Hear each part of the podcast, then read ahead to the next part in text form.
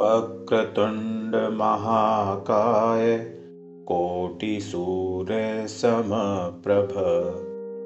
निर्विघ्नं कुरु मे देव, सर्वकार्येषु सर्वदा। वक्रतुंड का तात्पर्य है टेढ़ी सूंड वाले।